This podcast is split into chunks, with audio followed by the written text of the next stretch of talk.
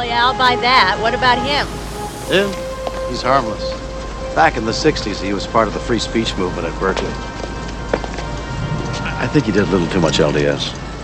LDS? Hmm. This is Infants on Thrones. The philosophies of men mingled with humor. We are the Quorum.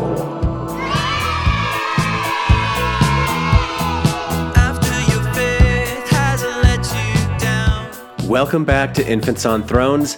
I'm Glenn Ostlund, and this is episode 571 From LDS to LSD Consciousness, Psychedelics, and the Meaning of Life with Micah Nickolaisen. It's a long title. And you know what? Come to think about it, I don't think we even talk about LSD at all in this episode, but you know, LDS, LSD, the Star Trek thing, whatever. We talk about a bunch of stuff in this informal continuation of the even more informal series on the meaning of life, and let's just get right to it right now. Here we go. Hi, Micah. So I, I sent you the link to that meaning of life episode that uh, I recorded with Matt and Colton and uh, uh, Brad. he was my mission companion, Brad. hmm And uh, did you listen to the full thing, or did you just listen to the intro? I think I I think I caught like the first like 20 30 minutes of it. So, I you got the first heard part of the conversation, yeah. so you heard the email from the listener that we were responding to that was you know he he's was saying look i left the church a couple of years ago but i'm still kind of looking for something and i've had a hard life and been thinking about the meaning of life i'd like to hear you guys talk about it basically Yeah, yeah. Okay. Mhm. So that's that's kind of the inspiration for this whole thing that I I thought would be kind of a cool series. So the, I I've recorded one with Brady Bloom. Um, I'm recording another one tomorrow. I've got I, so th- there there'll be a bunch of like meaning of life episodes um, eventually. So this one will be the meaning of life with uh, Micah Nickolaisen. Yeah, well, I don't know. yeah, okay. Well, Let's do Dude, that. Don't don't don't uh, don't short sell yourself. All right. I know you love having these kinds of conversations, and the last time you were on Infants on Thrones was the episode where we had uh, Bryce Blankenagel, and we were talking about Joseph Smith and entheogens. If I Mhm. if I remember right, I think that was the last one that you were on. Yeah, I'm pretty yeah, I think that was the last one I did with you guys. Yeah, that was a while ago. It was a while. Yeah, it was. It was uh, a year ago. I think October, or September. So yeah, it's it's been well over a year. But um, you you you had some admissions and some acknowledgments in that episode about um, medicinal spiritual practices, and if those haven't contributed to your sense of uh, meaning of life, I'll be very very surprised. well, your suspicions may be correct a little Yeah, bit. Yeah, yeah. I so, think, so uh, how, about how about we just start kind of like the whole background you know introduce yourself to listeners who may not um, have once upon a time been members of the micah nickolaisen thoughtful faith fan club although i'm pretty sure most everybody was yeah, I don't know about that. I think most people these days have no idea who I am, and I'm okay with that. yeah Yeah, I think if anybody recognizes who I am, it's probably from when I used to podcast for Open Stories. I was the original host of the uh, Thoughtful Faith podcast. From like, I only did it for for a year, so I think it was like summer of 2012 to the spring of 2013. you know then- 2012 still doesn't seem like it was that long ago to me but i'm like yeah that was like seven years ago Yeah, it's a while back. Crazy. Yeah. It is weird to realize that. Yeah. Um, but then, um, and then probably the only other thing is the um, any opposed uh, demonstration. oh you did that with scott right and, 2015. uh, yeah, with Scott. And, and who was the other I- guy that did that with you Don Don, Brager. Don Br- Brager, yeah yeah yeah So yeah, we were the assholes that trolled the Mormon Church in conference. Oh, that's right. We can't say Mormon Church anymore, huh? Okay. No, we can. Well, actually, no. You're right. They, they they have they have decided that they want to be known as the ex Mormon Church. the church formerly known as the Mormon Church. Right, yes. Yeah, the ex Mormons. Um, That's what it says on the like silly. commercials now. The ex Mormons. oh, Russ Nelson, Yeah. Billy Rascal. Find some real stuff to worry about. So where, where like if I if I remember right, when you started a thoughtful faith, it was kind of like you wanted you wanted to stay in. You were like very New Order Mormon, find the value in things, um, and and then and then at one point you were you were pushing people to insist that their stake presidents hold a disciplinary council Mhm. um, while also just resigning or something like that. I remember there were like some Yeah, different things going that on. was a weird year, whatever year that was. I think that was uh was that 2014? I don't remember. yeah, I don't know. No, it was it was all I think Were you all- not doing thoughtful faith when that was going on? No, well, so what happened was it's not that I was just like a new order Mormon, like, oh, I can find things that I like about this. I was still a believer. And that's Mm. really what kept me in is that I believed it, you know. well, Um, New Order Mormons are believers, right? not always. Okay, I don't know. I don't know. I, I You know, you can be a non believer, like non person, right? Mm. I don't I- Who yeah. cares? Um, but uh, so once I stopped believing, I stopped doing the podcast because I stopped podcasting that perspective just because, you know, I couldn't really, I mean, I understood it and I think it's valuable, but once I stopped believing, then, you know, I stopped going to church and, um, you know, I really kind of, you know, dove past, you know, Christianity, went, I was identified as like an atheist for for a good little while. Um and then i think shortly after that yeah i, I me and my friend uh, jake abhow um started that strangers in zion project where it was right after john dehlin and kate kelly got excommunicated. And yeah, yeah, it was the message was hey if you're going to excommunicate these kind of people for these kind of right. things, Yeah, you should just kind of get rid of all of us. Like if you're going to excommunicate John Dehlin and Kate Kelly, you should you should excommunicate me and and all Mormons like us. and so yeah, we encourage people to request a disciplinary council. But before that, um, I started um, organizing the annual mass resignation in Salt Lake for that year. You know, Mhm. there's like one every year, right? and so I organized it that year. But then after I started organizing that, um, Jake and I started that other project. So I was kind of doing both at the same time. And then I think it was the year after that that was uh, any opposed. And and this is also pre CES letter, right?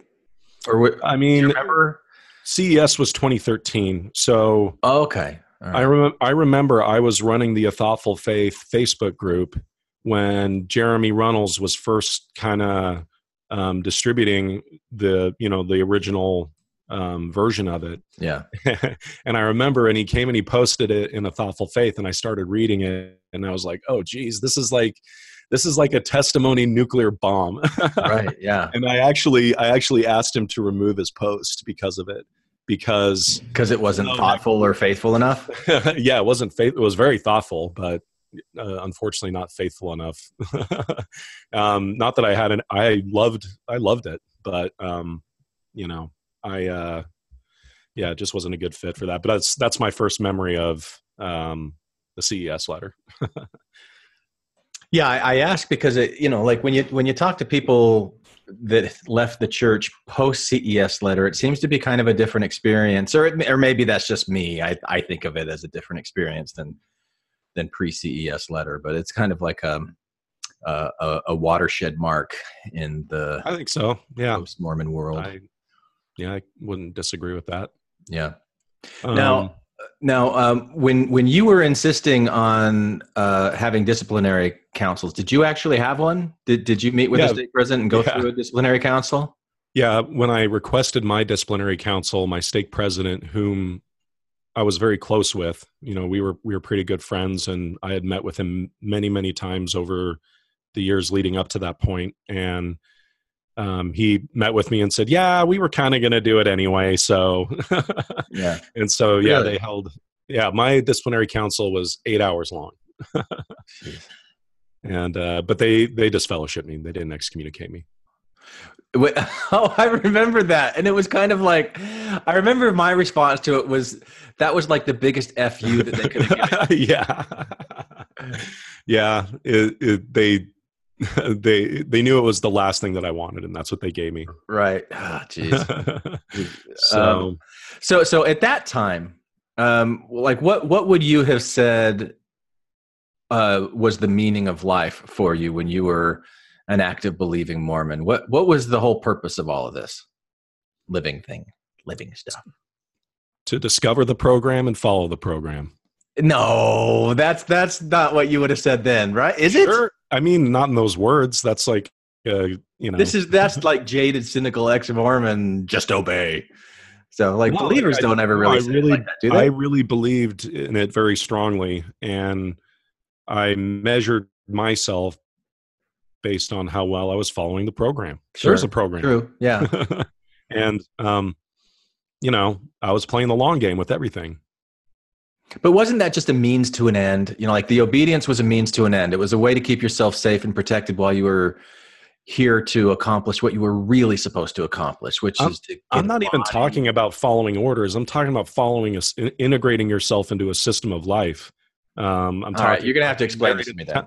Well, the program is for for me growing up was you go on a mission, Yeah. you get home, you get married, you have kids, you have your career, you make lots of money, and you serve in the church the rest of your life. And then the payoff is that yeah, you have safety, you have security, you have structure, um, and you eventually get to become a god and have your own universe. So Yeah. I was like I said, I was playing the long game. Um, and that's really what I derived most of my meaning and purpose from. so how has that shifted now? it's you know asking me what the meaning of life is now is all i can say is you know i can tell you what i think today you know like Good. it's not like there's any kind of um conclusion that i've like settled on or anything like that but and it's just been a really wild ride. I mean like i said i was uh you know a liberal believer then i was agnostic then i was atheist and then i discovered psychedelics and now i'm just i'm nothing. Like i'm just you know i have lots of thoughts and ideas about what the meaning and purpose of life could be or um, things like metaphysics spirituality um, but you know i don't i'm not hanging my hat on anything anymore So certainty is kind of uh yeah The- certainty's out out the window i mean for the most part and and how certain are you of that? Ugh, whatever glenn I know, no, no. I, I recently had this conversation with somebody, and they're like, "I'm pretty certain that uh, I just don't put any certainty in anything anymore." And then I like caught myself, and I went, "What the hell did I just say?" You made, ma- yeah, it is an absolute, isn't it? Yeah. Damn. Yeah. So, so, so what? So you don't you don't have a sense of like what life is all about, like where you where, how just- you get fulfillment in life. What? oh, I know how I do. Yeah. Well, let's how talk I about that. Okay. Well, you know, the thing that's just so the thing that was crazy for me is is like I said, my entire purpose and meaning was all mixed in with Mormonism and and everything that came along with that, like my marriage and you know the friends that I had and the community that I had, like all that stuff is you know tangled up in that root system. And so um, just like your listener who emailed you like i when i was listening to that i was like oh i remember those days Mm-mm. of just being rudderless on a stormy ocean of uncertainty and it's it's really hard because when you're kind of left with nothing it's really hard to even find anything to anchor onto as a even just an intellectual you know pivot point to start developing you know meaning and purpose. And so it's for me there was just a lot of um, despair and um, you know hopelessness. And eventually for me i just kind of got really nihilistic about everything and just said well i guess just there isn't any meaning and purpose. There's Mhm. just nothing to any of it. It's just all happening and that's it. And um and i still definitely feel that way Really? Oh, you haven't gotten out of the nihilistic phase.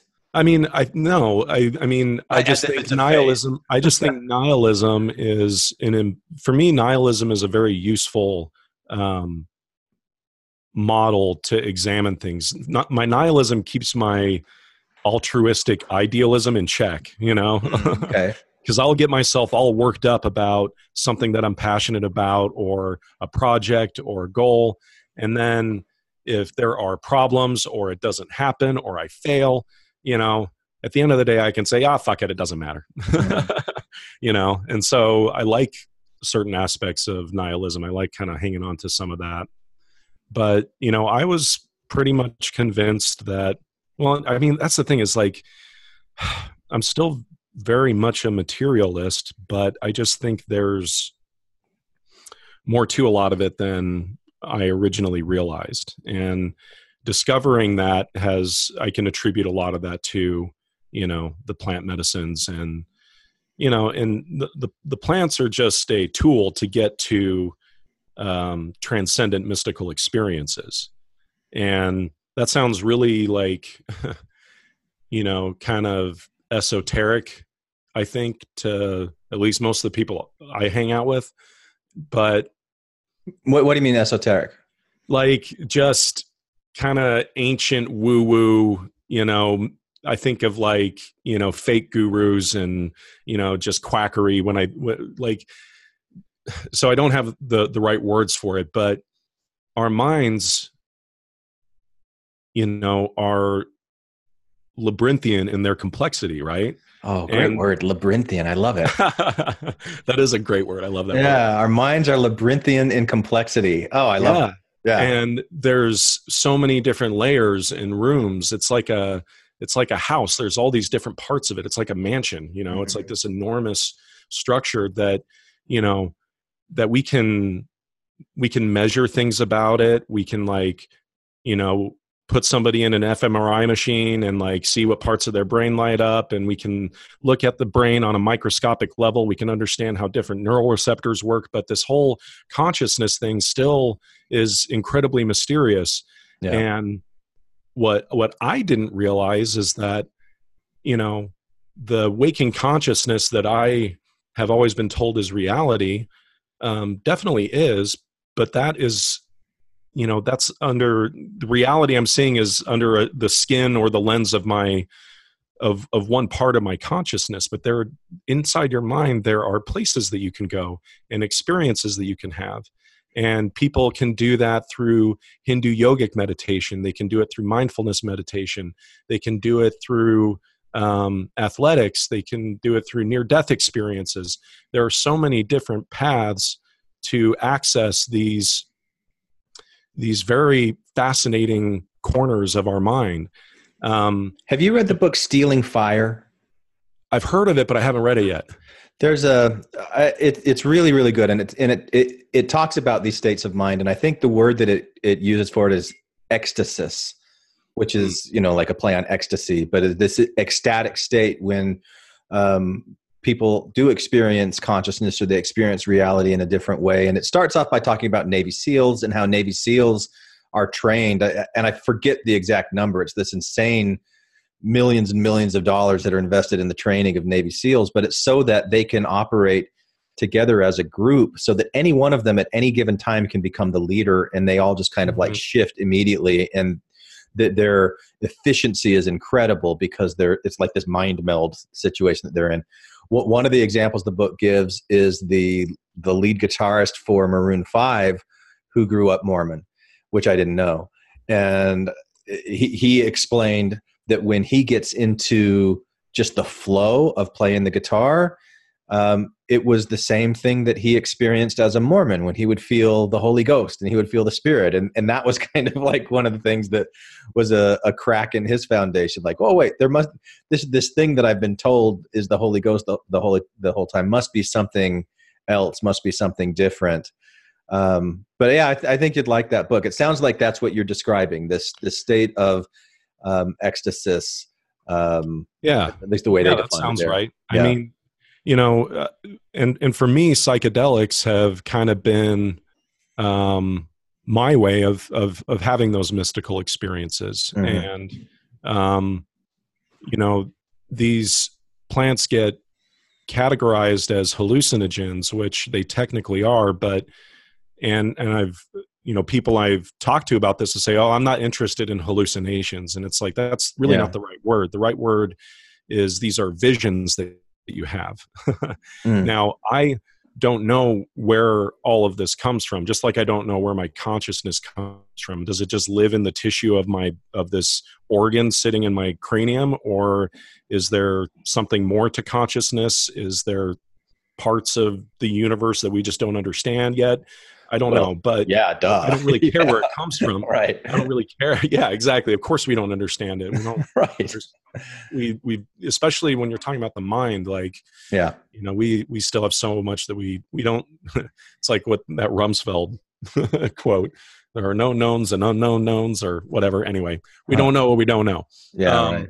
and and so anyway i think these visionary experiences have really um helped me kind of develop the meaning and purpose that i derive from life Well, I, I know I didn't prepare you for any of this, but as I'm listening to you talk, Mike, I think what I'd like to do uh, eventually, I think what I'd, I, I- I think I'd like to work my way to talk about these different medicines that you're talking about, plant medicines or whatever. We could talk specifically about those, some of the visions or experiences or insights that you've had with them.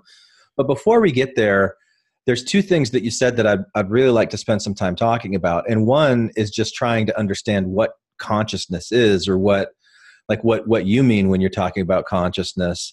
And i'm under no delusions that we're going to crack this nut and have the right answer in our conversation. We're just having fun exploring you know the, the the way you see things the way that i see things and then our listeners can compare that against the way that they see things.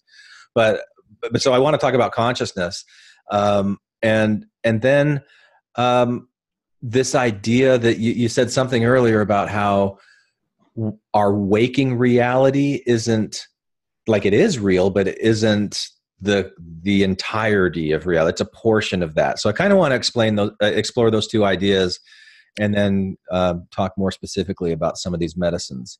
So let, let's start with consciousness.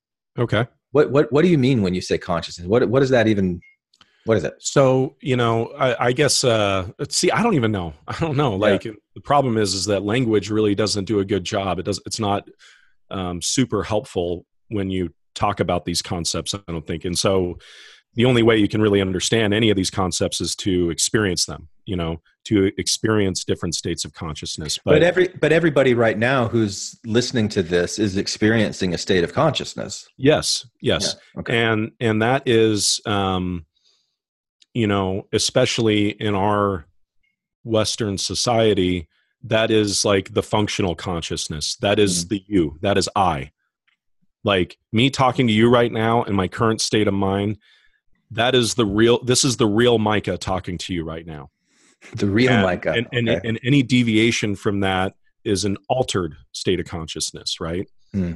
and so um, i don't even know what the right terms are for half of these things like Sure. different books call it different things but i'm just going to Yeah. call it waking consciousness but the functional con and you know people experience altered states you know very often that's what a dream is a dream is an altered state of consciousness Hmm. you know so you leave your waking consciousness and go into a different um, angle or facet or room How about how about the word awareness? Like like you, can the, can the word awareness be a synonym for consciousness, or is there is there more to consciousness than you get just in the word awareness? Um, that's a good question because you know I think it, it maybe it's helpful to kind of compare what we think of as aware because you know for example if I look at a dog and I Mhm. imagine what kind of consciousness that dog has versus what I experience, I imagine that that that word awareness is a part of that difference. You know, like I was actually talking to something somebody about this uh, last night. How one of the things that makes humans so unique is that all of as far as i can tell most species are just running a program right like a dog isn't really thinking very much about you know the fact that it's a dog or questions why it does the thing the things that it does you know it just runs the dog program and humans we run the human program but what's weird about us is we can actually look under the hood and look at the program now Yeah. and we can see how it works a little bit and start to understand it and so that kind of awareness you know i think just by its nature makes it a different kind of consciousness than what other species have I, I, I heard it one. I don't remember where this was. It might have been like an Alan Watts thing. It could have been just a conversation I was having with somebody once, but but they were talking about that difference. I, I think even using the example of a dog or, or animals, that that it's clear that they're aware of things because they're re- responding to um, stimuli in the environment. And well, and they feel compassion they feel love Sure. they feel joy they feel pain they feel Yeah. fear you know so there's But- so much overlap but but the question is are they aware that they're aware and Yeah. and that that's maybe the the the line of you know of of humans being able to look under the hood as you know the words that you used for it but that w- we can think about thinking. We can be Right. aware about being aware. And we can observe our own thoughts. Yeah we can ob- observe our weird. observations of observing our thoughts and and you know get into this really meta meta realm. And and also to the point where where we're able to kind of recreate that. I know there's the questions about are we ever going to be able to recreate human consciousness for artificial intelligence and some people say yeah it's close and other people say yeah it's far away or no it'll never happen it's too complex. No it'll happen. Of course it'll happen. It's already happened. Yeah it's, it's, it's already, happening. it's already happened somewhere in yeah, this place bets on how long but it is going to happen. Yeah, well, I mean, what what what do you think the probability is that it, it has already happened somewhere in this universe? where an organic life form created a uh, electronic life form Sure, i don't know that that that that I mean- consciousness. oh like oh like developing so here well okay yeah i i don't know i don't know I mean, if if if you think about, yeah, I, I mean, I've spent some time thinking about this. That um, h- how many trillions of stars are there? You know, solar systems and planets, and there's got to be more than a handful of Earth type planets, and we don't even know if there's non-carbon based forms of life out there. We haven't discovered any you know that I'm aware of. I don't know. Maybe we have. Maybe somebody would come to me and say, "Oh, we actually have." But but where life goes through this process of evolution to the point where you know we can look at ourselves and go, "All right, we we can separate ourselves from the animals because we know that we think that we think. You know, we're we're aware that we're aware. We've we've attained that level of consciousness. Um, but there are additional um, more advanced levels of consciousness that artificial intelligence would be able to to reach that we can't even comprehend at at this point. What what what are the probability? What's the percentage probability that that has already happened at some other place in the universe where life has evolved similar to here, but with different environments? And to to me, I think it's more probable than not. I, I give it I give it more than a fifty percent chance. I mean, that's just my gut feeling. yeah i couldn't even venture a guess to be honest with you i Yeah. have no idea Yeah. that's a better question for like neil degrasse tyson than me No, we, oh, whatever. I'm not. Oh, maybe if I'm looking for the right answer, I'm more interested in what you think. Well, here's something I want to kind of the the thing that that I find interesting to think about with consciousness is that if you listen to the language that we're using, like awareness Mhm. and things like that, there we're we we we put this hierarchy on consciousness, and we always have, you know. Um, where you know you've got you've got humans at the top and uh, of the the consciousness of the awareness spectrum right and then you've got and then up until recently it was like really men at the top then women and then and then oh and you know white dudes in particular you know all that You know, stuff yeah, right? all the all and the then and then yeah. you know you've got Yeah. animals and then plants you know and then rocks you know there's this like hierarchy but i just really wonder if that's even the right way to look at it i just think i wonder if what we perceive as um, more awareness or superiority is us just kind of you know projecting our own narcissism on what consciousness is you know? Because like because the the fact that we after with all the technology that we have with all of the you know radiology equipment and techniques that we have we still don't know what the mind is and what consciousness is. And we can look at the tissue of the brain and we can pick it apart and dissect it and we still don't know it. So how do we know that a plant doesn't have something like this? Sure. you know how do we know that you know things that we have always perceived as you know soulless mindless things that are here really for our benefit you know it but we we really just have no idea you know Yeah. what consciousness is and what can have it and what can't and what it's even like you know like let's pretend let's just suspend our disbelief and pretend that something like a tree has some sort of sentience or consciousness you know it probably wouldn't be anything remotely similar to what we would recognize as consciousness you know but that doesn't make it Let's not be or, that doesn't make it uh, hasty. hmm? Did you catch that? I was let's not be hasty, young hobbit. yeah i get the ents The ants, yeah, like that Tolkien was exploring this idea. What would it be like if trees i know walk and i want to know what i want to know what tolkien was smoking besides tobacco that's what i want to know Oh, yeah. Oh, you don't think that there? Um, it was Shire Leaf. yeah shire leaf Shire like Leaf. shire leaf so what about what about words like intelligence like um wh- where where would intelligence fit in the consciousness or awareness spectrum of things in the way I would say intelligence is maybe like okay, so imagine conscious I'm just spitballing here. Imagine consciousness is like a modular system, like a system that can have a lot of different components that you can stick together. So like humans, one of those modular components is intelligence, right? Like that's a part of human consciousness is um, um, some level of intellect. Now, what does that word mean? I don't know, man. Like, um, I I don't know. What what does the word intelligence mean? yeah i don't is it the ability to remember things really good really really really Mm. good you got good intelligence You know, to, to figure things out I mean- you got a quick you got a quick processor in that organic computer I guess I would just say the things they test for in an IQ test. That's what intelligence is. Yeah. You know, puzzles, decision making. Um, what, what about a strand of dna what about it?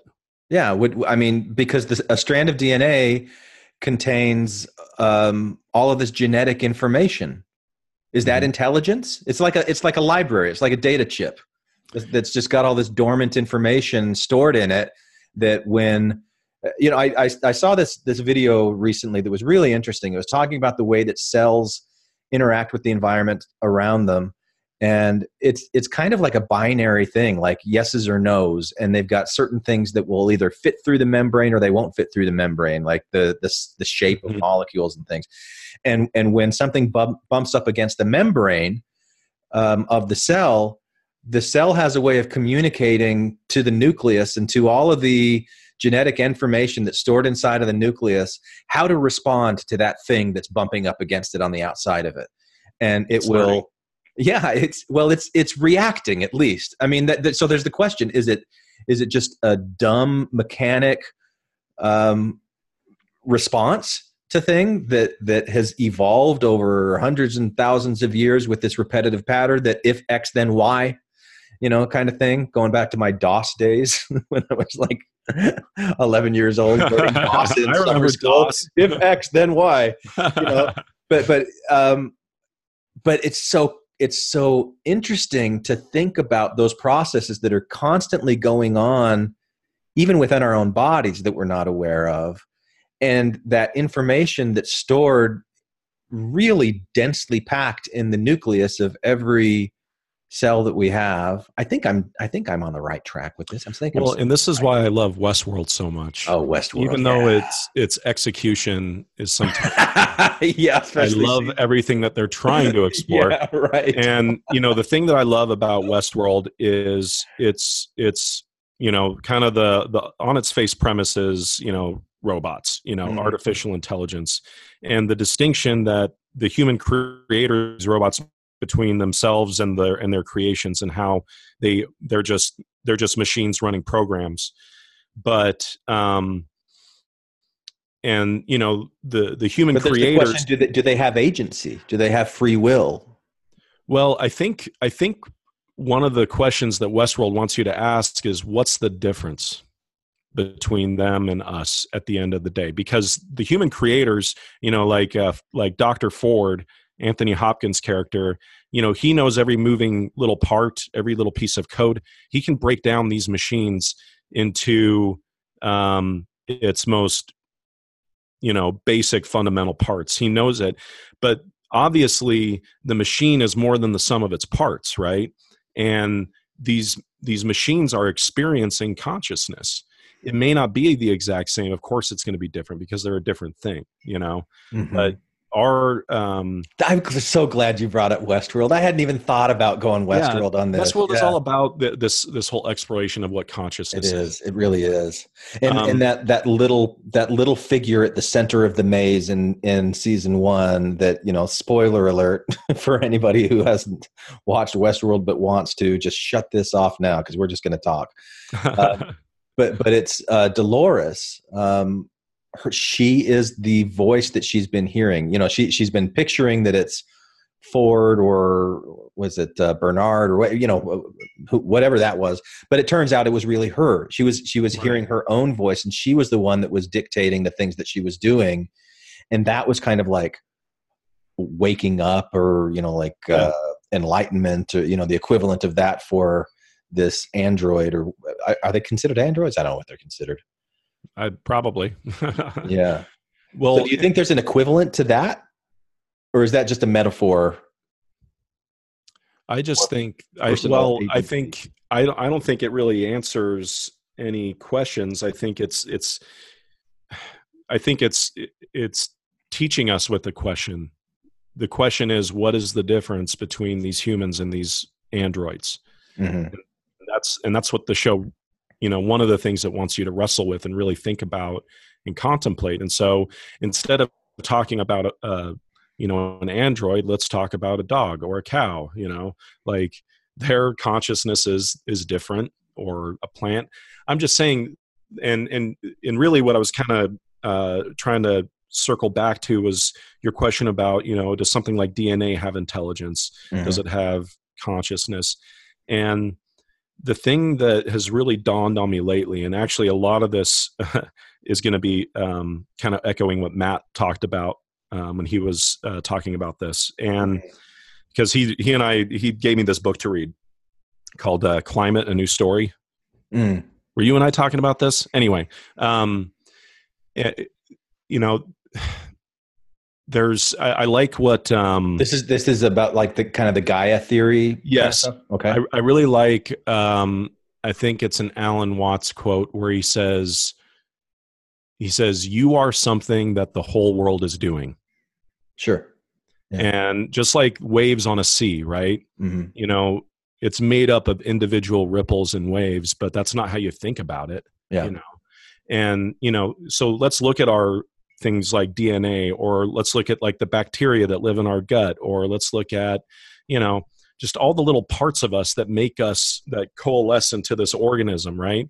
Mhm. you know there's there's really no separation between us and our dna you know like it's all one thing just like this world is all one thing and we're a part of it just like you know the dna molecules and the bacteria are a part of us. And so for me it's hard to distinguish where you know this the sense of me this waking consciousness my understanding of who i am begins and all that other stuff that makes me up ends you know and so but, it's but all that stuff exists outside of your waking consciousness, right? Like you're you're not aware of every individual bacteria that's in your gut true true what it's doing, yeah but it's there. And yeah just but it's about it. there and it's and it's happening and it is it is influencing that waking consciousness all of that stuff Right.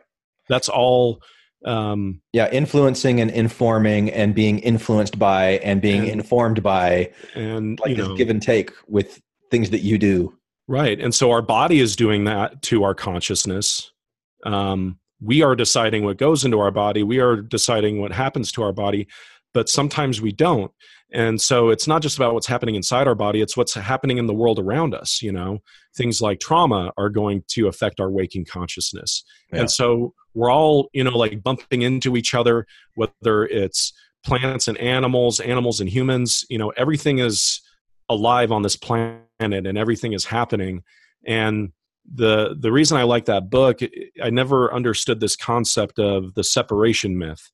And mm. that's what he's trying to debunk in this book is the kind of the western separation myth that there that there is that we are separate things Right. Yeah. you know that that i can hurt you without it affecting me sure. i can take oil from the planet and shoot it into the sky and that's not going to affect me i can reroute rivers i can i can till up land i can i can hurt my body or i can hurt an animal you know or without it uh, ultimately affecting you.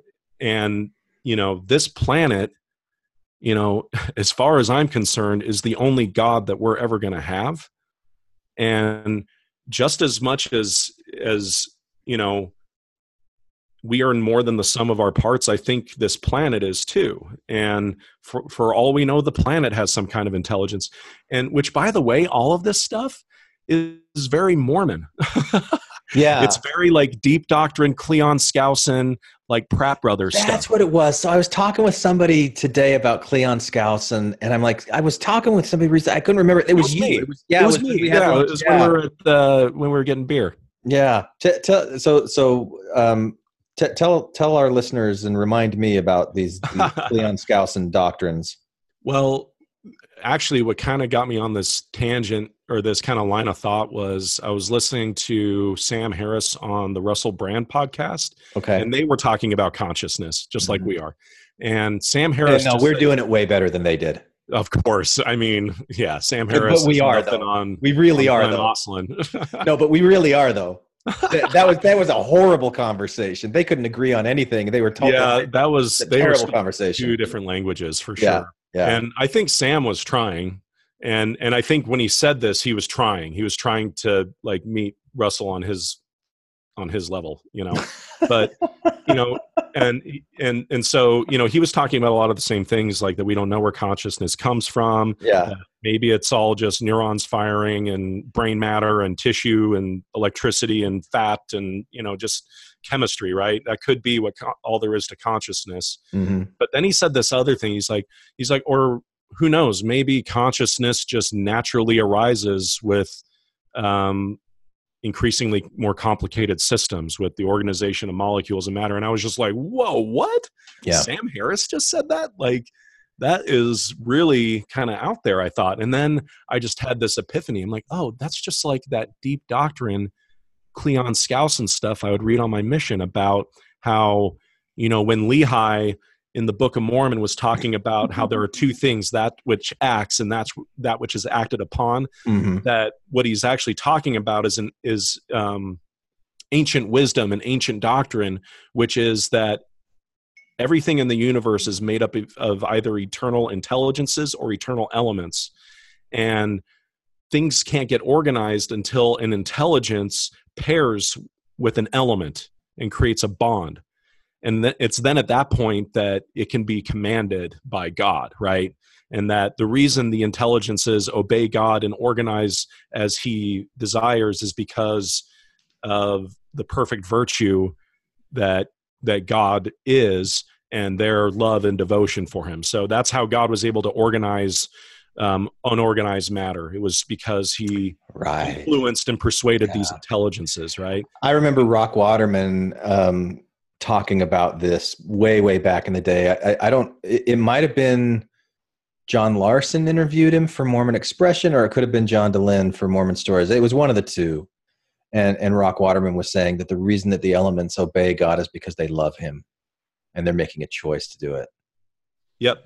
And and the really weird kind of dark um side of that whole because I actually think I really love that. It's still something I love talking about and kind of nerding out about is some of that that bizarre like deep Mormon doctrine. Yeah, I do too. Yeah. And um but the dark the kind of the darker side of that doctrine is that what it tries to do is answer the question of what exactly demands this immense amount of justice that Jesus has to satisfy somehow, right? And Yeah. what what Cleon Skousen said is, and this is like he claimed to get this from uh, John A. Widtsoe, I think, who Mm. got it from you know the Pratts, who got it from Joseph Smith. Anyway, I can't remember like the lineage of these ideas, but um, you know, it's not God that's demanding justice for our sins. It's actually the intelligences, because it's, it's the elements themselves. It's the intelligences the, the and these are lesser intelligences. This goes back to our whole hierarchy thing. Like we are the we are the superior intelligences. We are the noble and great ones right? And the lesser intelligences like the intelligence that's a tree or a dog or a rock Mm. they are they have a ceiling on their progression. They can't become like the gods but we are because we're special and so it's But- oh, and and so it, Oh. so with great power comes great responsibility. And so it's simply unjust and unfair that with this enormous opportunity to become like our creator that we mess up and stray from that perfection. It's just not fair to give us a pass because it's such an enormous opportunity and it wouldn't be fair to these lesser intelligences if those sins were overlooked. And so some kind of justice needs to be given and apparently is jehovah because they love him they love him so much Yeah. that they are willing basically like i don't know what the the right term for it is they basically you know they're doing jesus a solid Yeah. essentially That by that's accepting just like his sacrifice twisted with blood. logic on a stick with like nacho cheese dripped all over it. It's just delicious. is, Uh, just it like, is just a I love it. yeah, it is delicious and it's like such a it's like it's like that is it's a i think it's a great christian philosophy and perspective you know i like well, I uh, yeah, well, uh, and I I think of it more as like a artistic expression almost. Um, you know, like great great science fiction that is believed, you know, with with a lot Right. of devotion, but Yeah. still just you know just trying to answer these questions in ways that for whatever reason make sense to them in that place and time and with all the information they've been given and that this is how they express something to make sense for them and Mhm. yeah i really like that I, I wondered as you were talking about the lesser intelligences like the trees and the rocks that have a ceiling on their progression i know that there was a doctrine of multiple mortal probations Oh, um, but my- I I haven't. Yeah, I, I don't know that much about it, and I'm wondering if if you if you add, you know, which is basically reincarnation, right? It, the, the multiple yeah it's mormon re- reincarnation yeah to this other thing. Would that mean that the lesser intelligences are also on the path of eternal progression? And That- you would you would think so but i mean it seemed like skousen was pretty convinced that they had ceilings for whatever reason that i guess eternity at- isn't a long enough time for them to ceilings with a get up to our C, not ceilings with an S. That's done in the temple. yes yeah a cap A cap. Yeah. Speaking of Um, caps, yeah i'm listening I don't know. I don't know if we're ready to transition into the plant medicine yet, but doing it on the word cap would have been a great place to do it if, if it works. But um, so I, I so I want to talk about consciousness. What was the other thing I said I wanted to talk about? Is the uh, i think we we, we kind of touched on both of them We- with, with, with consciousness. Did, did, when when we were having uh, that beer the other day, did I mention to you Stuart Hameroff, the the anesthesiologist down at the University of Arizona? huh Done a bunch I- these- that doesn't sound familiar from You know, he's he he gets a lot of shit, um, and probably rightly so. I don't know. Um, he he was one of the producers of the "What the Bleep Do We Know" video, but he but he holds a consciousness uh, conference every year, and it's started getting more and more legit scientists attending it and, and kind of opening up. The, he, he worked with somebody whose last name was Penrose. Maybe it was Charles Penrose, who's a, who's a really well respected mathematician. And the two of them came up with some kind of a, a theory that consciousness, and I don't remember all the details of this, but consciousness somehow arises within each individual neuron through this thing called a microtubule.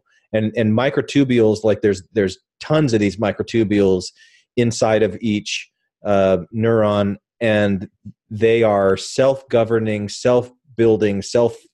You know, they, they will like the, the microtubules are responsible for mitosis when cells split. It's because the, the, the these microtubules start moving. I picture like, have you seen the movie Big Hero Six with the little nanobots? it's been a while. Yeah, yeah, yeah. yeah you know like those like that that's what i was picturing the whole time i was reading this thing about microtubules inside of the the the neurons and i still don't know quite how all of those pieces come together to form consciousness or awareness in the way that we're talking about i think stuart hameroff he he tries to get away from the metaphysical woo stuff but i don't think he can really avoid it. Um, and the suggestion is has been made that the awareness bubbles up through you know from like really really deep atomic subatomic vibrations where there is actual consciousness and intelligence um, similar to uh, maybe what i was talking about earlier about the uh, genetic uh, information that's stored in a nucleus but that it's it's being communicated it's and it comes up through the microtubules in the neurons and so that when the neurons are moving around and firing it's not a random thing they're kind of being steered from within um, I don't know. It's interesting That's stuff. Crazy. anybody's Yeah, I've never heard about things, any of that stuff. That is Stuart Hameroff. So yeah, so yeah, I mean, we keep pulling on that string now. You know, we keep Yeah. going deeper and deeper and deeper, and it just seems like the deeper we get, the less we understand. Almost. you're pulling on the string theory. Oh, Ah. I see what you did there. Yeah.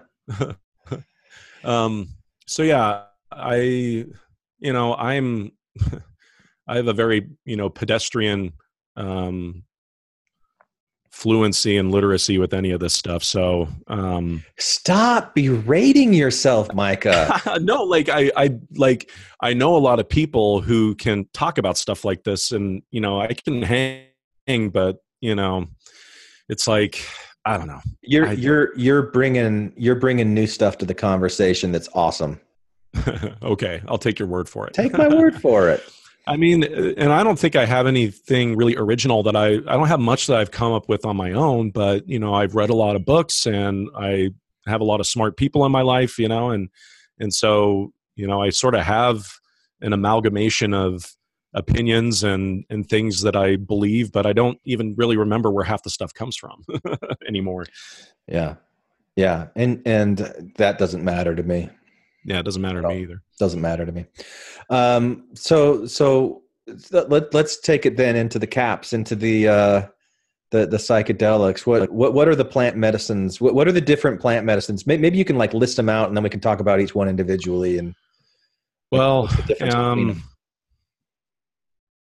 So if you want to talk about like uh, kind of raw whole plants that can um, elicit uh, altered state of consciousness altered states, visionary experiences, psychedelic experiences. Um, obviously, the one m- that most people know is our mushrooms, uh, psil- psilocybe mushrooms. are are, are you just going to skip over marijuana completely that's not you, you don't um, no uh, marijuana. I mean, a gateway marijuana- plant medicine I'm just starting with with with mushrooms. okay we can talk about cannabis. I mean, cannabis. The thing about cannabis is it really, uh, and this is just my opinion. It really only becomes psychedelic when it's uh, done through edibles. Usually, right yeah like if you're inhaling it and getting it r- right into your blood through your lungs, right then there you're really not going to have. I mean, maybe if it's like you did a lot, like really early on, you know, and some people have that. But I, you know, I think, um, you know, some people will classify uh, cannabis as a psychedelic or at least a mild psychedelic.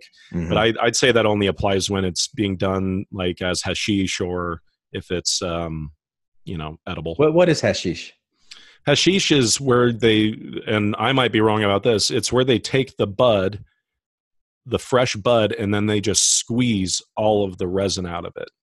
okay And that's hashish. And then how do you uh, do you smoke hashish is it is that what you do like in a hookah Um, no, hookah, I can't, hookah is just a, a kind of flavored candied tobacco. oh That's all. really Yeah, that's Oh, all hookah is. Yeah, it's nicotine. It's a nicotine high.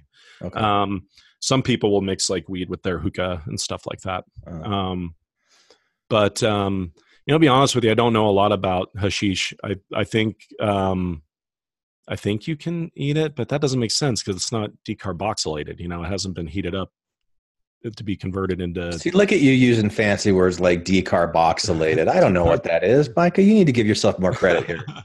like, I, well, decarboxylate is you know when uh, it, when you eat marijuana, it's I'm going to get this backwards. It's THCA, and then heat converts it into THC. Mm, okay. So, like, if you're going to make weed brownies, what you have to do first is get a bunch of cannabis, you know, material. A lot of times, it's like the trim or the stems or you know just the the, the spare stuff. You get that together, and you have to heat it. In, you know, there's lots of ways you can do it, but you heat it in the oven at 160 degrees for like an hour, and then all the THC. that smells great Yeah, it is. It's very nice. for the neighbors. Yeah, the neighbors start asking. Well, if they're good neighbors, they'll come over and have some pot brownies. okay. um, but uh, anyway, then then you can uh, then you extract all the THC from the plant with uh, oil. You, Mhm. you then you cook it in oil for a while. Anyway, so but when you do that, the THC gets processed in your liver, and then it gets turned into a completely different chemical, which is like five times more potent than THC, and that's why edibles are so much Oh, stronger really? than Yeah. inhaling. So. Yeah. Um, The the, Yeah. the first time I ever did that, Mike, uh, it was it was a a brownie that I ate, and I went like an hour, hour and a half. I didn't feel anything, and so then we smoked, and then I'm like, okay, I can feel that, and then the edible hit, uh-huh. and I swear, I I thought, how can anybody function on this? I was so out of it, like I oh yeah. I couldn't remember like like I, I would I would get up to walk into the kitchen and forget why I had even gotten up or where I had been like five seconds earlier. You know that that was yeah, the the you know my yeah well the first time the first time i got high on cannabis um i was at a big party. Yeah. And somebody gave me a 170 milligram brownie from the from a dispensary. I I and- still don't know like with the milligrams like uh, for for like uh for a beginner's tolerance 10 milligrams is plenty oh really? okay. And i had 170 and i wow I, it really was not good. Mm-hmm. and so until the next day, then I felt great like all the next day. but yeah, that was a rough night. Yeah. yeah. And so, um, but anyway, so yeah, cannabis um, can definitely, um, it's definitely a mind altering plant um, yeah and medicine. And, and the thing, the thing that I didn't know, you know, because I, I didn't, I didn't do this as a kid. You know, I was a good Mormon. Yeah, neither did I. I never, I never drank. I, I didn't smoke pot. I didn't, you know, do any of that stuff until like in the last, you know, I don't know, recent years. You know, so I was well in, into my forties before I, I, I tried any of this stuff, Mhm. and um, it, it, like I was surprised by it. It felt like I could feel more you know like like uh, food tasted better obviously. Music sounded better. Mhm. um you know the the the sensations of cuddling or sex you know i mean just any all of that just felt but it, it, it was it was It's- it was makes everything more vibrant. And yeah. It was it, and it was it was strange. It was it, it was strange to me that it had that kind of impact. I'm like okay i can i can see now why this is as popular as I see why people like this. I see why people like this. really you could get a prescription for this kind of stuff what do i got to do nice Yeah. Well, and that's kind of the experience I had after I tried that. Um, yeah You know, I realized that I had way too much, but the way I felt the next day, I was like, okay, I get this. Yeah. Yeah. And then I got my card like right away. and, Um, and and just one but- more thing I want to say about my experience with it that I for like I've had a degenerative disc in my lower back since I was probably 19. So I've I've all I've gone through my entire life with chronic back pain and would be prescribed opioids. Thankfully, I've got a high tolerance or whatever for addiction, so I've never got addicted to the the Norco or Loratab or Vicodin or any, any of these things, Oxycodone, you know, all of these things that I had opioids once I got a marijuana prescription, I stopped taking the opioids, and mm-hmm. My back pain has been reduced. uh, Like it's amazing to me. It's just absolutely amazing. So uh, it, it kudos. Like, I do- thank thank you, grandmother cannabis or whatever its name is. well, and that's the thing is, so many of these um, plants, they are both a mind altering drug, but they're also a medicinal drug. Yeah. You know, cannabis is a perfect example of this miracle plant that where you know it's like a it has a thousand different sides to it and one of them is thc that gets you high Sure. you Yeah. know? and then there's just hundreds and hundreds of other things that are good medicine for all kinds of different things in your body and um, and i i feel that same way about mushrooms too um, because there are you know so many different like kind of mushroom species that are are neuroregenerative that are good for brain health good for like the um what do they call it the myelin the the coating around your neurons you know Mm, right. Yeah. you know, you know, like lion's mane uh, mushrooms are, are really good for that. I don't know how much psilocybe mushrooms have, have been examined for that, but Sure. um, you know, I just think that a lot of these plants, yeah, they make you feel good and they um, provide this euphoric high experience. But I also think it's just um, good medicine and almost good nutrition to have these things at least periodically in your life. Well, and, and when you were talking about some of those those mushrooms, you, you're not talking about just like the psychoactive mushrooms, but just like uh, health benefits of the Yeah, yeah. I'm saying other Fungi- species fungi. of mushrooms, Yeah. not just psychedelic mushrooms, Right. but you know, lots of mushrooms have these amazing mental health and kind of neurological benefits. And Yeah. My suspicion is is that these psilocybe mushrooms, in addition to um, giving you these visionary experiences, are also that it's also providing good medicine for your nervous system. And so, um, I'm, I'm sure you've listened to that Paul Stamets interview. Oh, yeah. with Joe Rogan. oh yeah, I love that was mind blowing, man. Oh yeah, that was yeah. incredible. Everybody should listen to the Paul Stamets interview on Joe Rogan. He's Yeah. he is something else. I met Yeah. him once. oh, really? I, I went to a psychedelic uh, Oh, science did- conference Yeah. in Oakland a couple years ago, and I, I got to meet him. I got to meet Dennis McKenna. I got to meet. Um, oh, now I'm forgetting all their names. Uh, I got to meet Roland Griffiths, the guy who's running the Johns Hopkins psilocybin studies. oh, cool. I got to meet, um, you know, just there's all these like kind of legendary people that are just like on the cutting edge of all of the psychedelic research that's happening right now, Yeah. and just just great. But anyway, I, I, I heard that. Who, who's the guy that um, uh, founded Maps? Do you that's Rick Doblin. Rick Doblin. Yeah, I, I I heard an interview with him. I think it was just this last December, but it, I it, it may have been a different time. But saying he he he's working with the FDA on clinical trials for MDMA, right? Mhm. And he, he was predicting that within like within the next five years, MDMA will be legal for therapists to use in um, Mhm. clinical settings. Yeah. Yeah. That's, that's Molly. awesome. Ecstasy, Yeah. stuff that Oprah showed on TV that puts holes in your brains. Not really. Um, Oh wow, I didn't know that. Yeah, I still remember that. I still remember that being on the news when when everybody was freaking about out about ecstasy at these raves in the in the 90s.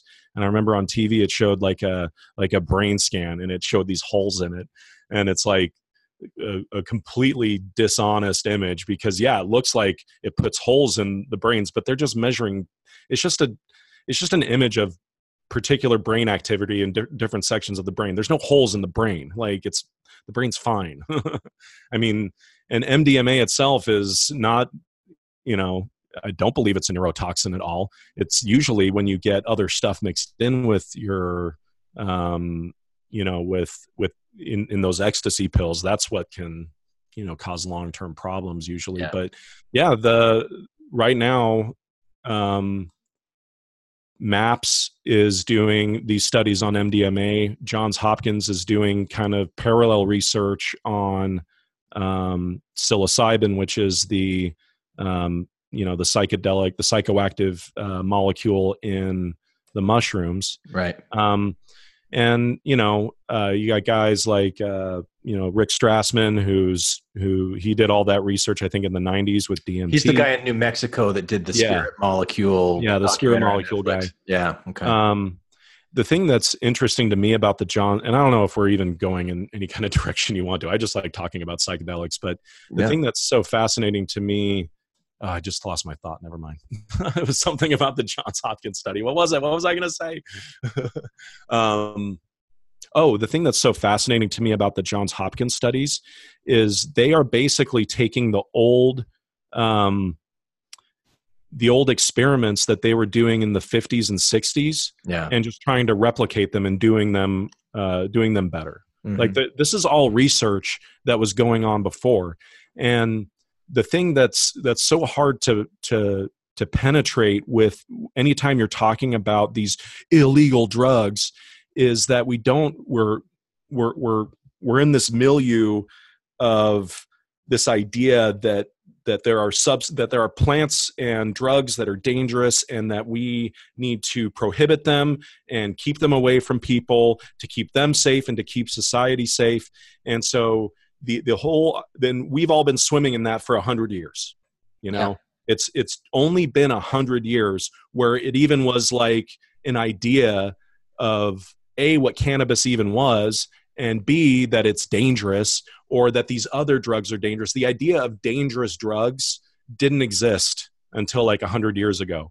And the idea that these things should be prohibited and controlled that it's it's it's a blip in our history it's a goof. It's a mistake you know? Like this whole paradigm of dangerous drugs is is a construct and it has its roots in racism yeah. and in um, Economic the state control. the state trying to control you know? And that's and that's not just a wild conspiracy theory. This is all you know public record now. Sure. um, and so anyway and so we need to get out of that paradigm and understand that you know these plant medicines like psilocybin or dmt or cannabis or mescaline or um, what there and there are even likely kind of ancient um, variants of what we know as LSD today.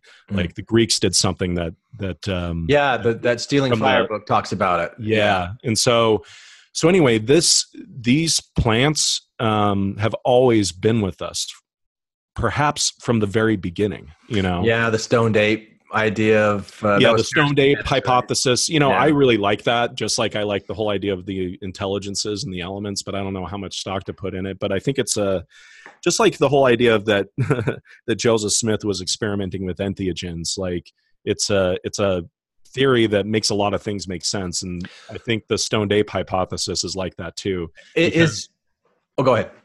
because we can't explain the million year leap in like the doubling of our of our you know brain cavity or whatever and Yeah. you know like it's just this enormous quick rapid growth of the development of our of our brains and our and our species and it's kind of it's still very mysterious to the anthropologists and everybody else you know how all that happened um, and so the idea that you know these kind of ancient monkey people Monkey know, people. they're they're they're climate changed and you know they were in trees but now all the trees are gone and there's kind of this grassy savanna and so they have to learn to be out in the open and then they stumble upon these mushrooms they eat them you know and that they both the mushroom and that animal kind of live together and develop together. Mhm. um, and cannabis is the same way too like cannabis very obviously has been um, influenced just like dogs and and other animals have been very um, uh, commingled with with our species. And so whatever cannabis was when humans started using it like it's it's it's not the same thing anymore. Like it's it's a thing that specifically is kind of made for us you know um, I, saw something on on YouTube once. I, I was I was scanning through documentaries um, about this sort of thing, and I don't I don't know how much credence to put in this or not, but that there are animals that have been documented that put themselves into altered state of consciousness by doing this very thing. In, in most mammals do Most Yeah. mammals, if they can figure out how to have altered states, they will seek them out.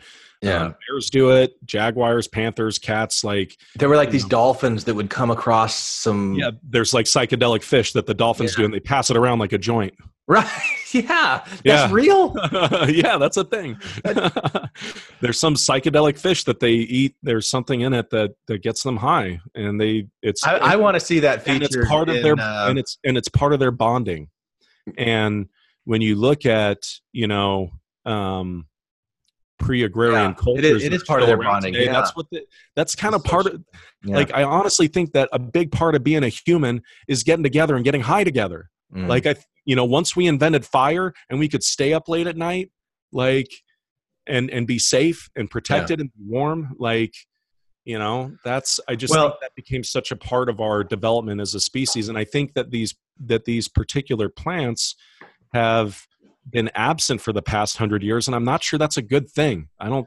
Well, there's other ways of doing. There's other ways of achieving it though too, and and so even even going to sacrament meeting and sitting through that boring meeting and singing and doing stuff, you're you are repeating these patterns and rhythms, and and that repetition and and everybody joining in and that can lead to these states of ecstasy that you know the you, you call it getting high together but people getting together to experience something that seems outside of themselves that's Right. bigger than themselves Right.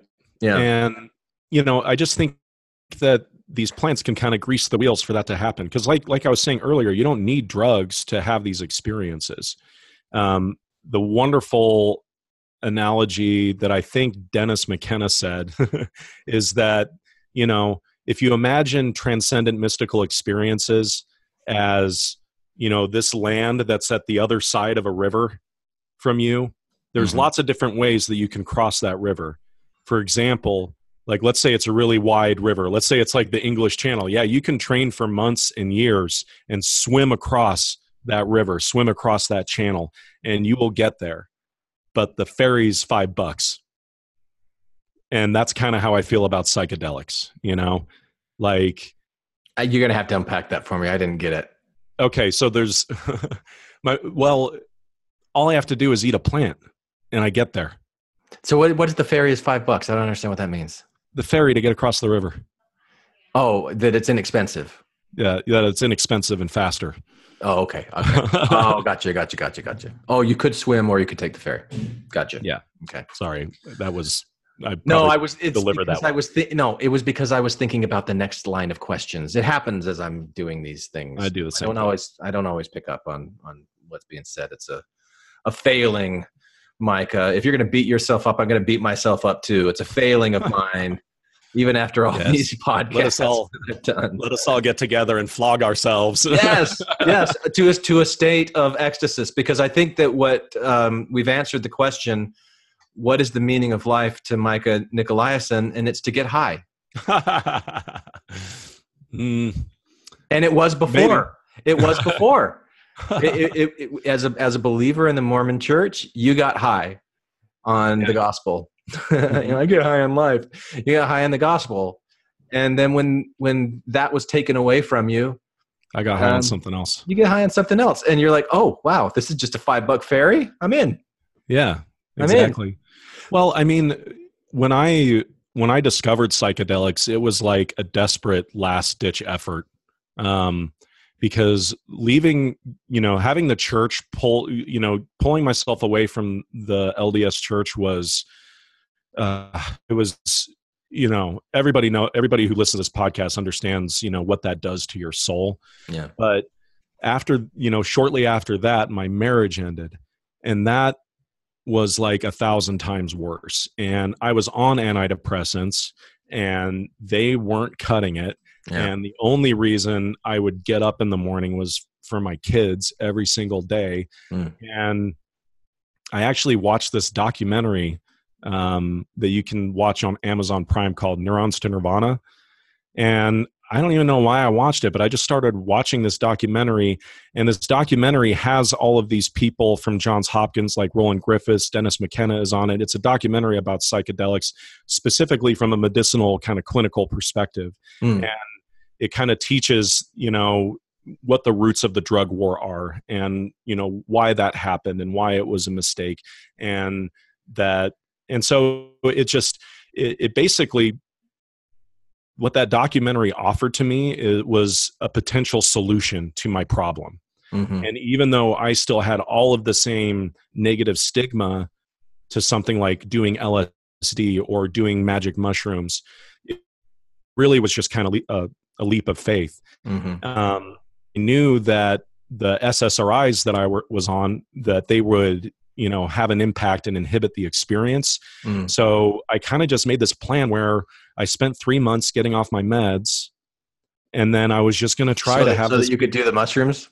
yeah, and so I Nice. could so I could just just try to give this thing a, a, a really good shot and Right. really not having any idea of what it was going to be like or if it was going to even do anything i didn't know if it was going to be really scary i you know really just had no idea but at that point i just was willing to try anything and the the thing that was that was so surprising about my first big mushroom trip was i still to this day cannot believe how thoroughly and effectively it healed my mind Wow. Just just one time.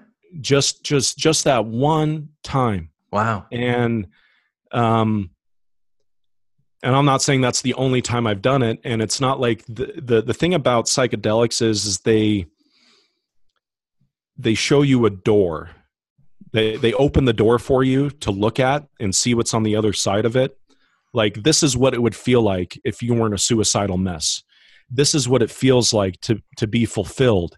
This is what it feels like to let go of your hate but you still have to do all the work you know but it shows you the path of what you can do and it helps you process your trauma.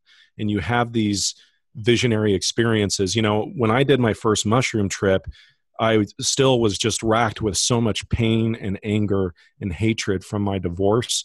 And what i expected going into that trip was that i was going to face this monster this demon this you know malevolent presence in my life. But when i had this trip not only did the mushroom experience be like oh we know exactly what you need instead of finding hate and anger and, and this beast that i had to fight what i found was an incredible amount of love and compassion. And i had this amazing vision where i basically relived all the highs and all the lows all the joy all the pain of my marriage and it was like a review of all of it. And and then i was able to take all of those those things and those feelings and process them and let them go into the universe in a very um like in a very metaphoric in a very metaphoric presentation. Yeah. and you know and and so that's just one of the things that can happen. The other thing that you can have are just these grand theophanies you know where you either become god or you you you meet god you know? These the thing about psychedelics it, it showed me like oh like when these people talk about these visions where they commune with god and they had like that's what this is. I'm finally this is the real thing. This is like the real thing. And and so which also is what opened up my mind to the possibility that maybe joseph smith was that his visions that he had his Yeah. revelations maybe are were authentic to some Yeah. degree at least in his mind Sure. and you know these visionary experiences they are subjective to you it's i don't know if there's a ton i think there are some objectives definitely some objective truths to pull out of a psychedelic experience but a lot of it is just about you and you know facing your demons and but but with enough distance from it that it doesn't hurt and and so that's why the the MDMA therapy is so promising because what these therapists can do is they can sit with somebody for 3 hours while they while the while the molecules really do all the work and the the the people who are participating in in this study are people with very severe PTSD you Mhm. know combat veterans victims of sexual abuse you know people who have the worst P- the worst uncurable PTSD yeah. they are going through this clinical trial and they i think they do two mdma sessions right and then there's just like regular kind of uh, Yeah. cognitive behavioral therapy in between and you know these people are going through this you know like six month program and then when they're taking their exit surveys when they're taking this going through the same diagnostic checklist and being asked questions i think it would i think the statistic i heard is 65% of the participants no longer qualify as having the diagnosis of ptsd Sure. Yeah. that they're they are they're technically being cured of their PTSD because of Yeah. these drugs. And this is, you know, yeah, it's I think it's it, it's great that I think it's important that there are regulations on these things, but at the same time like if if we as, you know, quote unquote Americans or as as people who participate in a western democratic liberal society if we believe in values like that we have the freedom to pursue life, liberty, and the pursuit of happiness, then we at the very least must have sovereignty over our own minds and what we do to them. You know? So if I want to eat a mushroom and alter my state of consciousness, that at the very least is the one thing that I should be able to have control and say over is what I use to alter the very thing that is me. And so, um, sorry, I'm going off on like a tirade about that, but No, keep going. um, you know, I just don't think that the state has the right to do that in the first place. And we know prohibition doesn't work. It's shocking to me that we didn't learn the lesson from the, the from the first half of the 20th century Yeah. about prohibiting drugs. Um, and so, I, what I really hope is with psychedelics is that we can just slowly break down the stigmas and embrace the role that these visionary experiences have played in our species for as far back as we know or can tell and use that in our lives. Because i think and this is this is all stuff that matt loves to talk about how you know if you have um if there is dysfunction in your life like let's say you are you drink too much or you eat shitty food or you're depressed or you're miserable or you push away people when they get close to you or you know these are all manifestations of previous traumas in my opinion Mhm. and you know and i'm i don't know where i'm getting this opinion from just from the books i've read like you know jonathan haidt and you know different psychology books but you know trauma leaves these scars on our souls that result in coping mechanisms and the real glitch with being a human is that we use things that are self-destructive as coping mechanisms to deal with this trauma. It's it's so crazy that we do this but we engage in behavior that is self-destructive in order to to to treat the pain of our of our past trauma. And so you can throw pills at that. You can throw people at that you can throw sex at that. At the end of the day nothing is going to change and nothing is going to improve until you actually face the trauma. But with some trauma that is so scary and so painful that like it's just too much for most people to face directly. I think And I think also the the world that we live in and the way that we're all connected through technology these days that we we, we are so worked up in a state of trauma anyway. We're it, oh yeah constantly in this fight or flight mode our minds are not made for the world that, Yeah, we've, that we- created that for we've created. this right? isn't yeah but it's And- it's pro- i think it's propelling our minds to, to something else you know i mean obviously there there every time this planet has had some hostile environmental factor life has evolved to overcome it right right yeah no i mean it's all going to keep happening. Yeah. It's just probably not going to look the same. Yeah. But um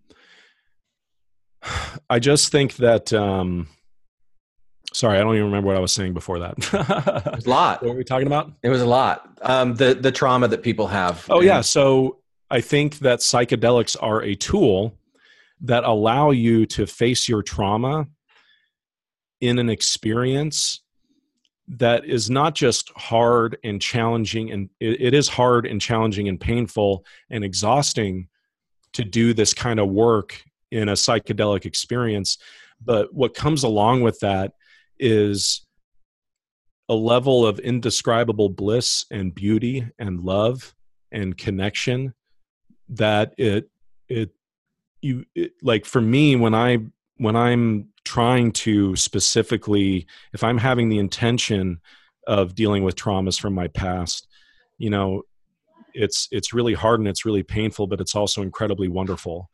Um, and Let so, me tell you what I think about that. Just just to push pause for a second, Micah, because I you, you mentioned earlier that it's a very subjective experience um, when people are are uh, under the influence of these um, you know medicines, and to to to me, if if if you're getting the type of fulfillment that you know life is beautiful and you're filled with love um, that that you're describing, I think that what that means is that that's kind of who you are anyway. You know, and and I I I don't have a lot of experience with people who are doing these things, so I don't I don't I, I don't really know to be able to make comparisons with other things, but I can imagine that people have different experiences and transform themselves into different kinds of things, but it's more like magnifying what's already inside of them a little bit more. Kind of well, I would say it magnifies what's inside all of us, really. you know? yeah. But but And- but some people are more um you know, Well, and, and I'm not More saying loving. that. And some I, people are more selfish, more egotistical. Yeah. Well, I think I will say that I'm not saying that this is a path for everybody. I was just trying to Um, compliment you. Well, thank you. I trying- I was appreciate just trying to compliment you that I that I, I- I think that Well, what you're saying is true. It, a lot of it is about what you bring bring to the table, you know, and you know your intentions, your your your state of mind, you know, the mood that you're in when you do it, combined with how much you're doing and Mhm. where you're doing it. All those things are going to influence the experience, and Yeah. so, um, so yeah, I you know, for me, um, like it's uh, mushrooms mushrooms are my antidepressant you Mm. know? And it it's not like it like i said it's not a permanent fix. So yeah i had this amazing mushroom trip where i processed all my demons and i felt amazing for weeks after but you know i didn't really change a lot of my behavior what i what i did you know i didn't felt better though. how I, you know, I didn't implement any of the lessons that I learned in that experience. So eventually it comes back. And so all all I can do is is have these experiences, listen to what these experiences are trying to tell me. I have no idea where it comes from. Are these just uh, you know, are these experiences just arising from the neurons like we were talking about? Or is it also possible that you are, you know, that that you're channel that you're piping in somehow into something bigger and that's and regardless of where it comes from it doesn't matter to me all i know is is that the experience itself is incredibly See, transformative and this is this is the thing that I find so interesting about it because I think that we already are piped into something that's bigger. You know, Yeah. like the, the the this. I, I don't know if you heard this on a previous episode or not, but there's this um, theoretical physicist David Tong, who um, it, I, I think the YouTube video is like the building blocks of life or something like that. He's giving this lecture out of Oxford or somewhere. I mean, this is this is like a legit scientist, right? And and he's talking about how um, for for so long physicists have been talking about particles, particles, particles, but it's actually waves, and it's actually um, every single like if he's talking about an electron, that this little electron that we see, this this bundle up unit of energy, it's it's like um, fabric that has wrinkled up and bunched up into this one one thing. And it's that that bunch right there and that's the electron. But it's part of this field that stretches everywhere. So that the electron like every single electron in my body is connected to this electron field that's also connected to the electrons in the microphone that I'm speaking to in your body and my computer like everybody that's listening to this that we are actually all connected at that level and that there's i think like probably they've speculated 24 28 different like for every subatomic particle like a boson or a quark or you know like whatever they are a field of energy they're operating in, on a frequency of well maybe kind. yeah i mean it's a frequency or something but it's all connected so Mhm. so so the, the thing that that i like to to speculate with the the psychedelics is that this very narrow band of waking consciousness that we talked about earlier in this conversation um, the the walls of or or, or I, I think of it kind of like a, a a partitioned hard drive and our, our you know our, our, our brain and our entire nervous system however far that extends if, if it ends at our skin or if it continues you know i, I Mhm. get kind of crazy there but but that the the partitions kind of dissolve and we have communication with different regions in our brain that don't usually communicate. We become aware of things that maybe we don't have a frame of reference for. We don't really know how to place meaning on it but it is connecting us. It is making us more aware of the way that we're connected to everything and that that there can be very profound beautiful epiphanies that arise as a result of that. But i do i do think that that that's absolutely true. We are a manifestation you know like you, you said the thing earlier about we are what the universe is doing right now. If you're going to get really detailed and really pedantic about it you get down to each atom and each subatomic material and the vibrations that they're making and it's almost like you've got these trillions of domino like little Yeah. domino sets that are that are like interacting with each other communicating with each other and the manifestation of that is us you know it's just amazing and that and that with the psychedelics you're somehow able to be a little bit more aware of that maybe i don't know i like to think of it that way though Yeah, I mean, I that's that's what I think. That's that's what I think's going on in in that per, in in those uh, altered states. But you know, there's no way for me to really know for sure. But I Yeah. do think it's hard for. I mean, I was a very materialist. You know, I was expecting a chemical experience, um, and yeah and you got one and I got one. But what I didn't realize was that it would just complete because the the experience is so um, the experience is so incredibly powerful and so um, ineffable and impossible to word. understand. there's that That- word yeah, that it lacks effing. yeah you know and and uh, to, to me th- this whole materialist dualist dichotomy I, I just think it's outdated I, I i think it's i think it's it's a valuable framework at at a certain point but th- well, just, I feel like it's just part of the story. th- th- there there isn't anything that exists that doesn't exist Right. I mean, and that's kind of what ma- materialism is saying. So if something exists, then it's in, in a material realm. And and like to say that something is dual or outside of materialism, it just doesn't mean anything to me. well, I- mean, y- It's like it's like a way of creating a category. It's it's you're creating a rug under which you can sweep the things that make you feel uncomfortable because there's not an explanation for it. right. Instead Well- of saying, "Well, this is part of the material world too," we well, just don't understand. you know what? What I think is crazy is that you know I, I didn't. I just barely learned this sometime in the past year, probably. That I didn't realize what dark matter was. Oh, you understand it now? No, well, well, I didn't understand that nobody knows what dark Right, matter. yeah, and, And it's, like ninety five It's like percent. ninety-five percent of everything. That's like, Yeah. wait, wait, you astrophysicists this Right. whole time, you don't even know what ninety-five percent of this is. Okay, and and here and here's here's my question: How do you determine that? Ninety, like if if you're gonna if you're Yeah, gonna say this don't is ninety five percent and five percent, then that means that you know hundred percent of what it is, and we don't. We don't know the limit. Like like like Yeah, whatever is on the other side of what we're able to perceive, we don't know how far that stretches, how deep that goes.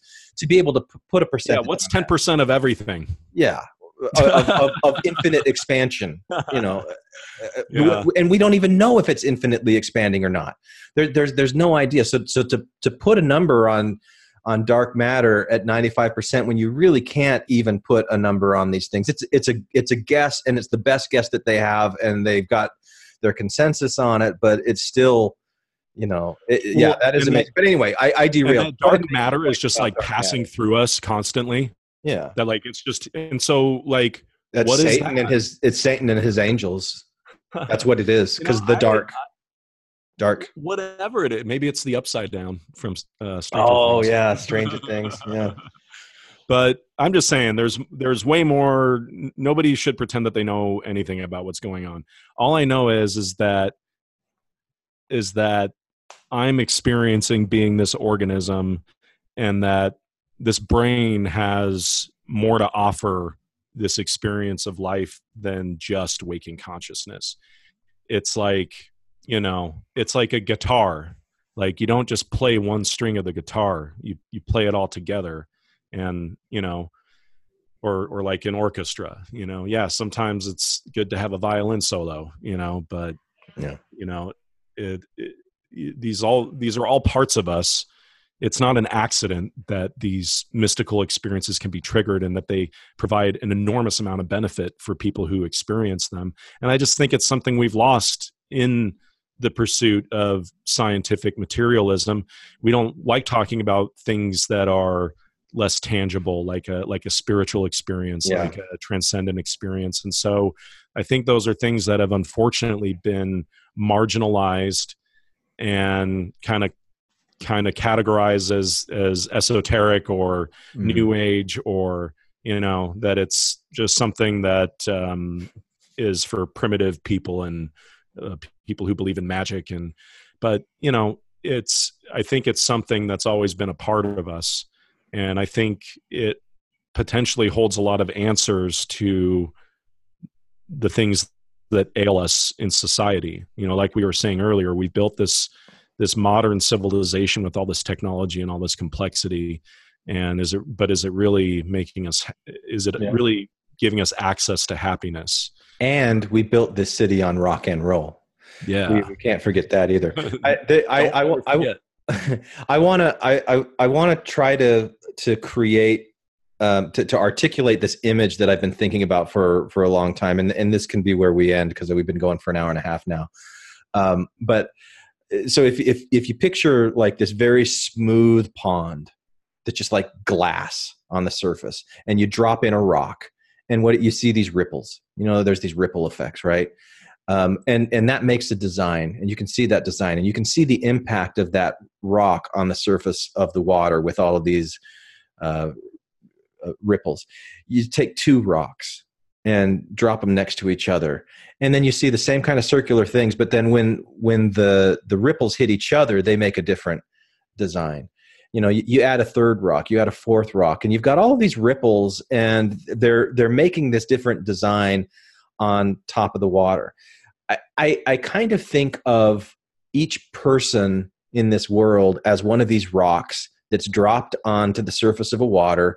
And whatever we do, whatever we do or whatever we don't do, is making an impact not only on the surface of that water with the ripples that we make, but on all the ripples that it encounters of people around us.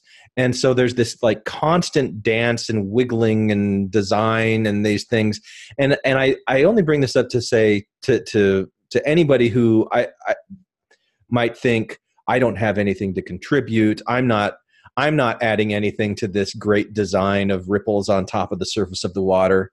Yes, you are. You, e- either through action can't help or it. inaction. You are. Through through through action or inaction you are making a difference with with that. And um i i say these things in the name of magic mushrooms maybe?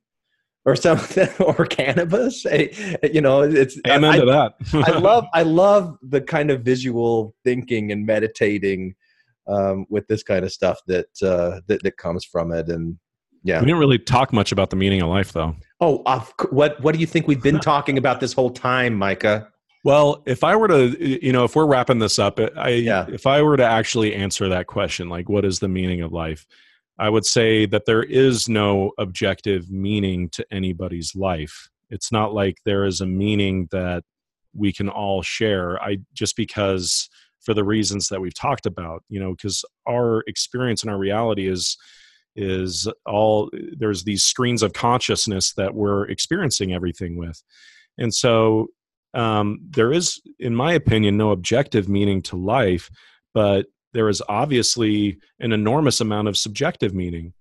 And so the, the I think what people get hung up on is finding the objective truth. like the Finding one single meaning. answer that fits Yeah. all yeah I think the meaning of life is to find your meaning.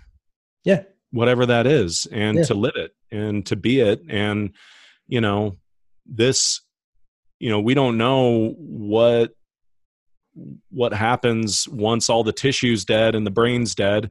Um, my opinion is that it's just lights out and it's over. um, in terms of you experiencing in terms of me experience running the Micah program that program is going to end and it's going to be over and i don't mm-hmm. know what happens to my consciousness after that. I don't really care. I'm banking on the fact that this is a limited thing that exists. banking on the fact that this is a limited thing, that, that your existence as Micah that- that Nickolaisen ex- is that finite. existing that, that that that there's a shelf life on this and that everything run is going to run its course. Yeah. and so i just want to embrace that. And my big mantra that i've had for like the past year is just to be the river you know just to because when you think of uh, like i love the metaphor of a river because you know the river at any part of it you can't say this is the river or three miles up this is the river. The answer is yes this is all the river and it just flows. The river you know it it it meanders through the valleys it cuts through the mountains it dashes itself against the rocks and it doesn't care. It just goes. It just flows. And i think that is what we're all supposed to do. And um, that sounds very like kind of new age eckhart tolle but you know i think there's a lot of truth and wisdom to all of that. Oh, I could get way more new age Eckhart Tolle. Of. I could go But- way, way deeper than that. but um anyway i don't even know what i'm really trying to ultimately express other than that i don't know what the meaning of life is i just know what the meaning of my life is Yeah. and it's whatever i want it to be All right. I love it. Thanks, man. Thank you Did you like it? Did you like this conversation? yeah i, th- I mean Went i don't more than 10 minutes like you thought?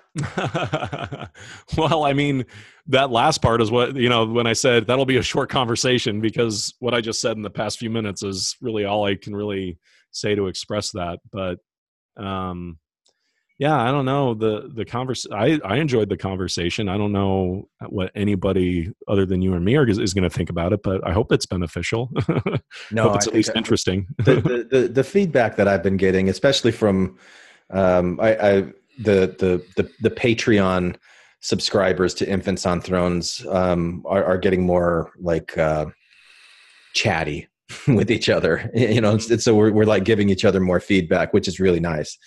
Um, I, I'm I'm hearing good things. You know, like and and I hope nobody feels like they're trying to be converted to a certain way, but it's it's like you're giving me things to think about that I hadn't thought before, and I'm enjoying the process of struggling with these new ideas and trying to figure out what it means for me.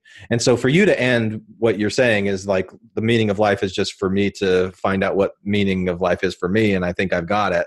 I think that's everybody's. You know, you find your way in the world. i mean find something i know what it means right now Yeah. you know that and that's really Yeah. all that matters And like you said at the beginning of this, you know, like what you're saying right now is is a reflection of how you feel today, and it could change. right exactly Perfect, because that's what the river does. As it's I going mean- through the canyon. I guess I guess at the end of the day, you know, to kind of go back to what prompted all this, you know, what do people do when they've are just kind of in a wasteland of values and meaning and purpose in life?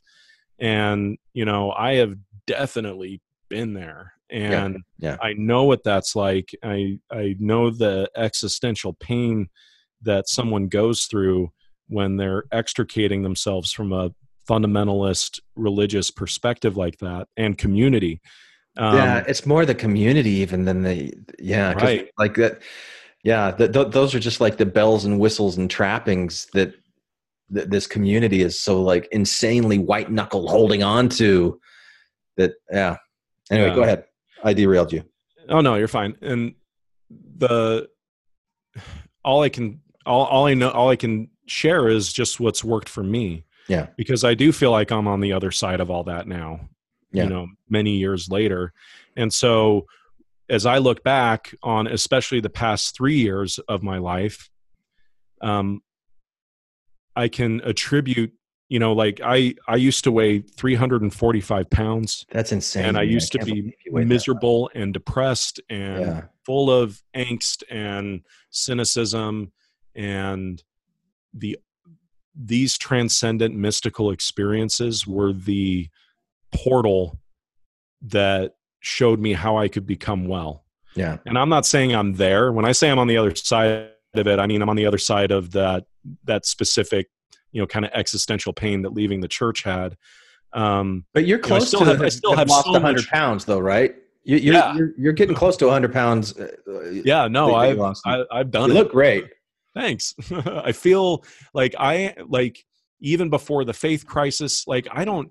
This is the best I've ever been ever right now, and I'm so incredibly grateful for it because I know what the opposite of that Yeah. feels like, and I never want to be in that place again. Right. I can attribute that to these transcendent experiences that I've had and what I've learned and the lessons and the things that I've been shown in those in those weird psychedelic realms.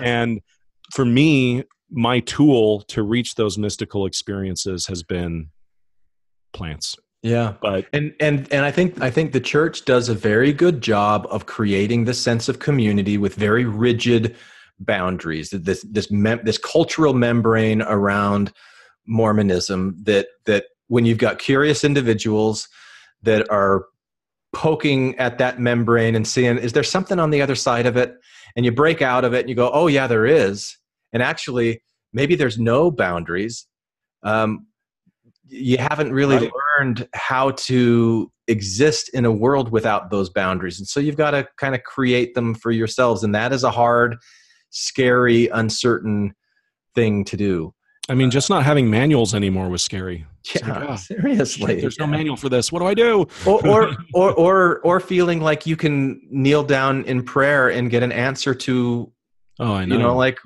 what what job should i take? What what should i do with my life? You know like all of these really important questions that you used to feel like well the holy ghost will tell me.